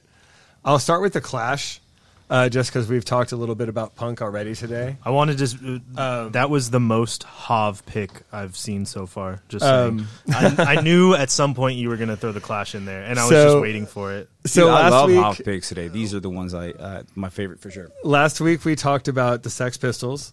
Gabe picked the Sex Pistols. Yeah. And um, one of my all time favorite bands is The Clash. Um, I absolutely love The Clash. There's no Alkaline Trio that we talked about before, there's no Rise Against that we talked about before Yep. without The Clash. Which I was Um, going to reference the whole. You have SRV on here, and no Gary Clark Jr. without that. So that was that's Yeah. cool that we have influences and True. the new age. So, fun story. Uh, I'm going to date myself here. You're all going to know how old I am. But the year is 1983, and I'm not born yet. But my mom went to go see The Clash in Austin while pregnant with me, and Stevie Ray Vaughan, the hot local dude, opened for them. That's fucking. Can you imagine the That's- craziness of that show? That's so- Stevie Ray that's so Vaughan different, opening but, like- for the Clash. now, But it's because he's up. he's just got to take whatever shows he can get at that point. You know. And and so I can't help but think that I had to have absorbed that somehow, like in the womb, because like I love punk rock and the blues in like equal amounts to there this you day. go. quick question, quick question. all where makes wa- sense where now. was that show, Irwin? Uh, no, it was at It couldn't have been an Antone. old this, an watch this. old club called the Armadillo World Headquarters. headquarters. Yeah. Okay. Yes. All right. Yeah. Yeah. For Yes. sure. Which you just mentioned, Antones. You know, uh, I mean, Gary Clark Jr. is a big part of Antone surviving and coming back, which is really Now, awesome. not to get off the subject, but yeah, that that's that's you If, know if you're another ever in, conversation. yeah, if you're ever in town, go to Antone's. That's But- just that's the point of that. But uh, Yeah, Armadillo, The man. the song in particular by the Clash is actually not a very quote unquote punk song at all. Uh, Lost in the Supermarket. It's an album track on London Calling, probably their most well known and most revered album. um, but Lost in the Supermarket is a fantastic song. It's got a great melody. It's got an incredible bass line. It's got really awesome use of flanger and the guitar. It's just a really neat song. Uh, so if you're unfamiliar, check it out. Uh, once again, one of my favorites. Um, Jeff Buckley, Hallelujah. Um, I don't know. I, I didn't even seek this song out, but just on random Spotify playlists and whatnot over the past week, I heard it like three or four times. And uh, I just couldn't help but think like the guitar tone's incredible, the singing's incredible. Uh, Jeff Buckley's one of those people who died like way, way, way too young. Like we will have, we'll never have any idea what he could have done. Mm-hmm. But in this particular case, this cover of a Len- Leonard Cohen song, I feel like is one of those. If you ever ask, like, is there a cover song that's better than the original or whatever? Like, this is a cover, but this is the Jeff Buckley song. I feel, in my Yeah. opinion, Um, No, that's- I think that's completely fair to say. the way way that he plays it, the way that he sings it, I'm, there's no Radiohead, there's no Tom York, there's no lots of that 90s alternative without that early 90s Jeff Buckley album just showing them that they can sing that high and in falsetto and emotively and whatnot. And it doesn't sound weak, it sounds cool. Uh, super influential. I'm I, is one of those people that's like super overlooked, whatever. But when you think about it, you kind of wish he was still around. Kind of like kind of like Joe Strummer, honestly, from the Clash. Kind of wished he was still around too. Um, and my last pick, totally unrelated to either of those. More Uh, I indie saw picks. this. This love was the this one that one, I dude. was like, so you know, I said the Clash. Oh, most Hav pick ever, right? And then probably I least pick. Yeah, and then I was like, well, even with both of those, honestly, with the Je- with the Hallelujah, I was pleasantly surprised by that. But then when I saw your third pick, I was like, whoa, wait, are, are you sure that's Hav's number that just sent that text? Yes. What the fuck was that? so the third pick is a song called "Hold the Line" by Toto. Yes. We, Such a good song. we all know this Steve Luke song. with their dude. We all know this Freak. song. monster. we all know it. Now, here's all I'm going to say Africa gets all the press, Yeah. Rosanna gets all the press, blah, blah, blah. That's also a killer song, though. It is Rosanna's a killer a great song. song. Rosanna is a killer Great song. song. But if you had to Dude, that ask drum beat. me to pick what's the best Toto hit, Dude, hold on, hands all the way- down, all the way. hold the line all the way, All the way. and I would actually go so far as to say, I'll just do guitar it right fucking here solo. live on the Let's podcast. do it. Steve Luke. is Let's there. play We're it tagging live with Austin's dad playing the piano part. you. Oh, that would be sick. All right, we'll Let's do it. cover We'll it. Set it up. Yeah, fine. Because we could So down for totally that. fucking rock that song. Yeah. And there are times when I hear songs and I'm just like, I just hear it and I'm like, man, the Rambling Souls could fucking kill that song. Yeah. And this is one of those songs where I hear that and I'm like, man, I would love to hear us play that song. So that's why it's on Let's the make list. it happen. Because I All right. would love to hear us play that song. I need to follow this up. I need to follow this up for Hav right quick on that particular spot right there on that Toto plug. Um, anyone listening at home, the band, uh, everybody, I want you to check take a look. Four or five minutes of your time, or whatever. There's an interesting interview um, online between Rick Beato and uh, Steve Lukather, and uh, Mauricio touched base for those on at this. home who don't know who those people are, can you reference who they are? Yeah, Rick Beato has done it all, man. I mean, the guys, Beato. uh, y- y- Beato, Beato, Rick Beato, Rick Tomato, whatever. tomato tomato He's awesome, Yeah. though. exactly Yeah. yeah yeah he you know uh, the guy is just a masterclass musician producer the, you know he does it all man he's multi-instrument he, he's a badass um he has this different like he has this channel where he goes and he talks to all these artists and whatnot and uh, he talks to uh, Steve Lukather and to touch base on Mauricio earlier talking about how like the guitar solo kind of ran off the boards, you know, as far as music was concerned, and you know, rock and roll kind of took a, a change or a turn, so to speak. Well, they talk about it, and um, you know, Rick asks, you know, Steve Lukather about you know about that. He's like, so what do you think about that or whatnot? And he goes, well, what, the reason why like the solo and all that took off was because you know, cats at the time, you know, couldn't play them. Yeah. you know? It was all session guys. Yeah, and he was just Recording like- the solos. When it came Yeah. to it, it was like you know you had your pick of the crop as far as you know who could do what and kind of like manifest what they needed for a project to get it done. But when you have the likes of somebody who's recording it as an artist and it's a, basically a one-off, you know, you're going in there and you, you know you got your guns packed and you're going to go and do your thing.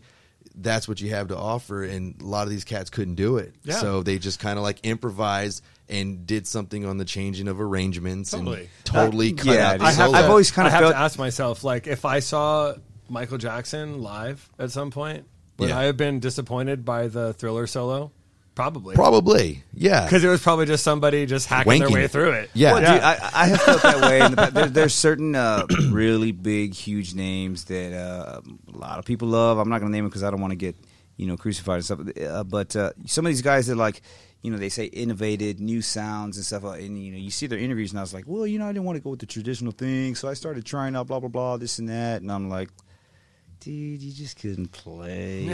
well, and the thing about it is where you give guys the But- respect in the sense of like the Steve Lukather's and all that, where in fact he basically, you know, wrote Thriller and uh, you know, he, he they asked him about the solo part and of course he gets Eddie Van Halen in there and whatnot to do his thing.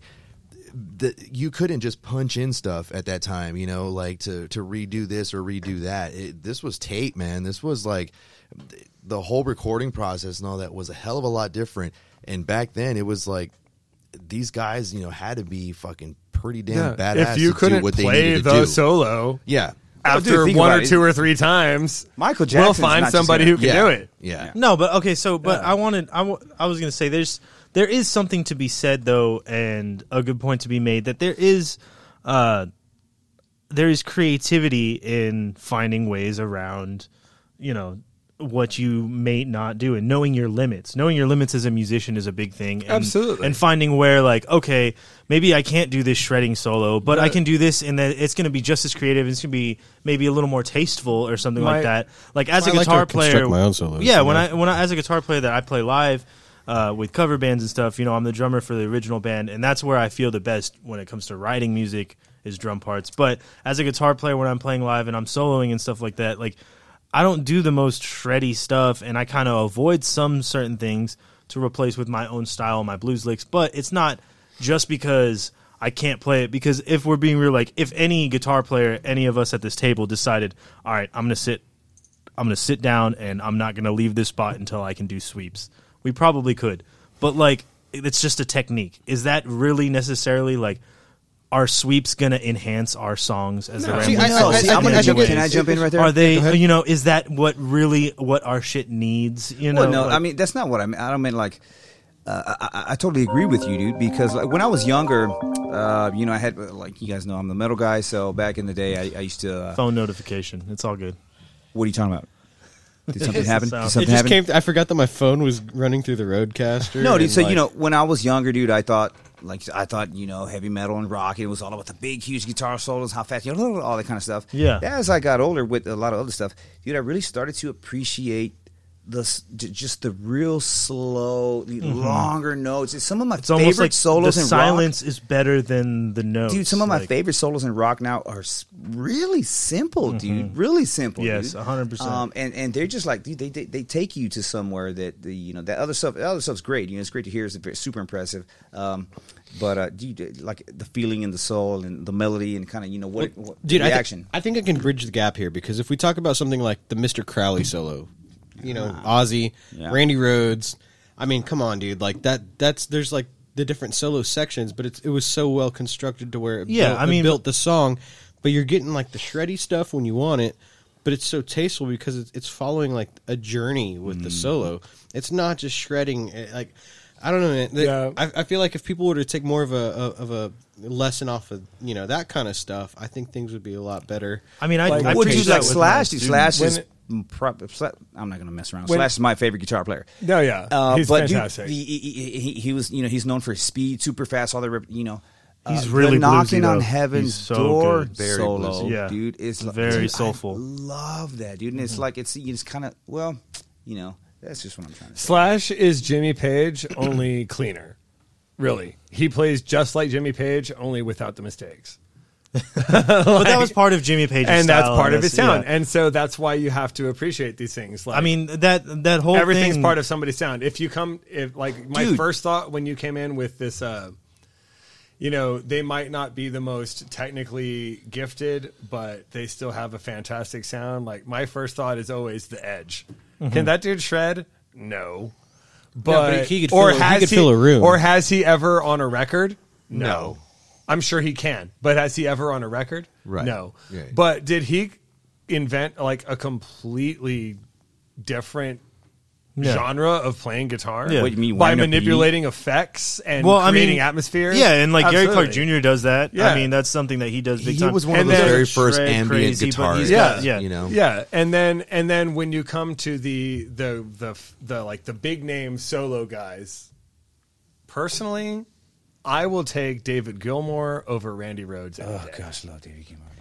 I was Like- gonna. Well, yeah. I mean, I can't would- agree. but I was I'm gonna sorry. take it all I the way cannot back. agree. Like I'm with sorry, this whole the note choice, the placement, the feel. No, I love I- I David wouldn't- I Gilmore. wouldn't I have love it. David It's Gilmore. it's unfucking I parallel. no, it really is. It, Yeah. And but I was gonna take it all the way back Oranges to, to apples, and guys. something that that's I not fair. That's not fair. that I uh, I've with you, preached Mauricio. with my guitar student and stuff, and about the whole silence is sometimes even more important than the notes played. You know, I take it back to BB King and his blues essence and everything, and, And all what's those he guys most back famous then. for? The It's- notes he's not playing. Exactly. Well, it's, what- wait, or just the or just the just Yeah. the one bend Yeah, yeah. here, Chat. but he Dude, lets it dude. sit. BB's known And for he the cuts it to vibrato, the- dude, dude. the Yes. vibrato, And that's- and but- he's also known for having actually created the BB box, which is basically like, fo- The like pentatonic floating scale. around like on like like triads and stuff, and like it's just so like I mean, it was mostly just the pentatonic scale. Yeah, I mean that he used. just and yeah, stuff blues, like that. yeah, blues you know, scale. and it's just like But oh mostly my major. god. But again, right, it, it's placement, Mm-hmm. and it's the guy is playing the same, you know, turnarounds just in a different key, and Yeah. it just still hits So, dude, so much. I, I want to just slip in these last two real quick. Two, two more slash stories. Wait, hold on. Wait, you're gonna tell a story? So one time, no, no, no, uh, dude, it, it's a slash featuring Miles Kennedy and the Conspirators. Oh, yeah. um, this song that I think just came out last, possibly it was probably 2019 because you know. I keep saying last year, but I was like, no, the 2020 didn't. It was a happen, whole so it's wash. 2019. It was just, yeah. dude. So Scratch it this off the song board. called um, "Lost Inside the Girl." Have you guys heard this song? Ugh. man, it's been a long time since I have It fallen. in sounded like you love. were lost inside. Yeah, the no, no, girl no, there. no, What no. the- It's to my been- to my previous point, if it was a new rock 2018. recording, most people probably did not hear it. You're probably right. Yeah, yeah. No, but dude, this song is Sad. Oh my god, I love it. Uh, It's been a long time since I have fallen in love with a song at the very first listen like that. The, it's such a great song, but the solo, dude, the slash solo on this thing, and, and it's not like the old school. You know, it's like that super fast Rocket Queen. Yeah. type. It's it's long notes stretched out. And he goes here and there. and he- oh my god, so good. The other one I'm going to say is uh, l- this little bit. is- This is where the sound would have went good. So um, one, it was, this is about two three years ago. I was leaving work, long day, dude. Jump in the car, get inside, and I turn on uh, Sirius XM radio. Um, and there's a jam playing, cool song, never heard it before. It's a cool little groove, this and that.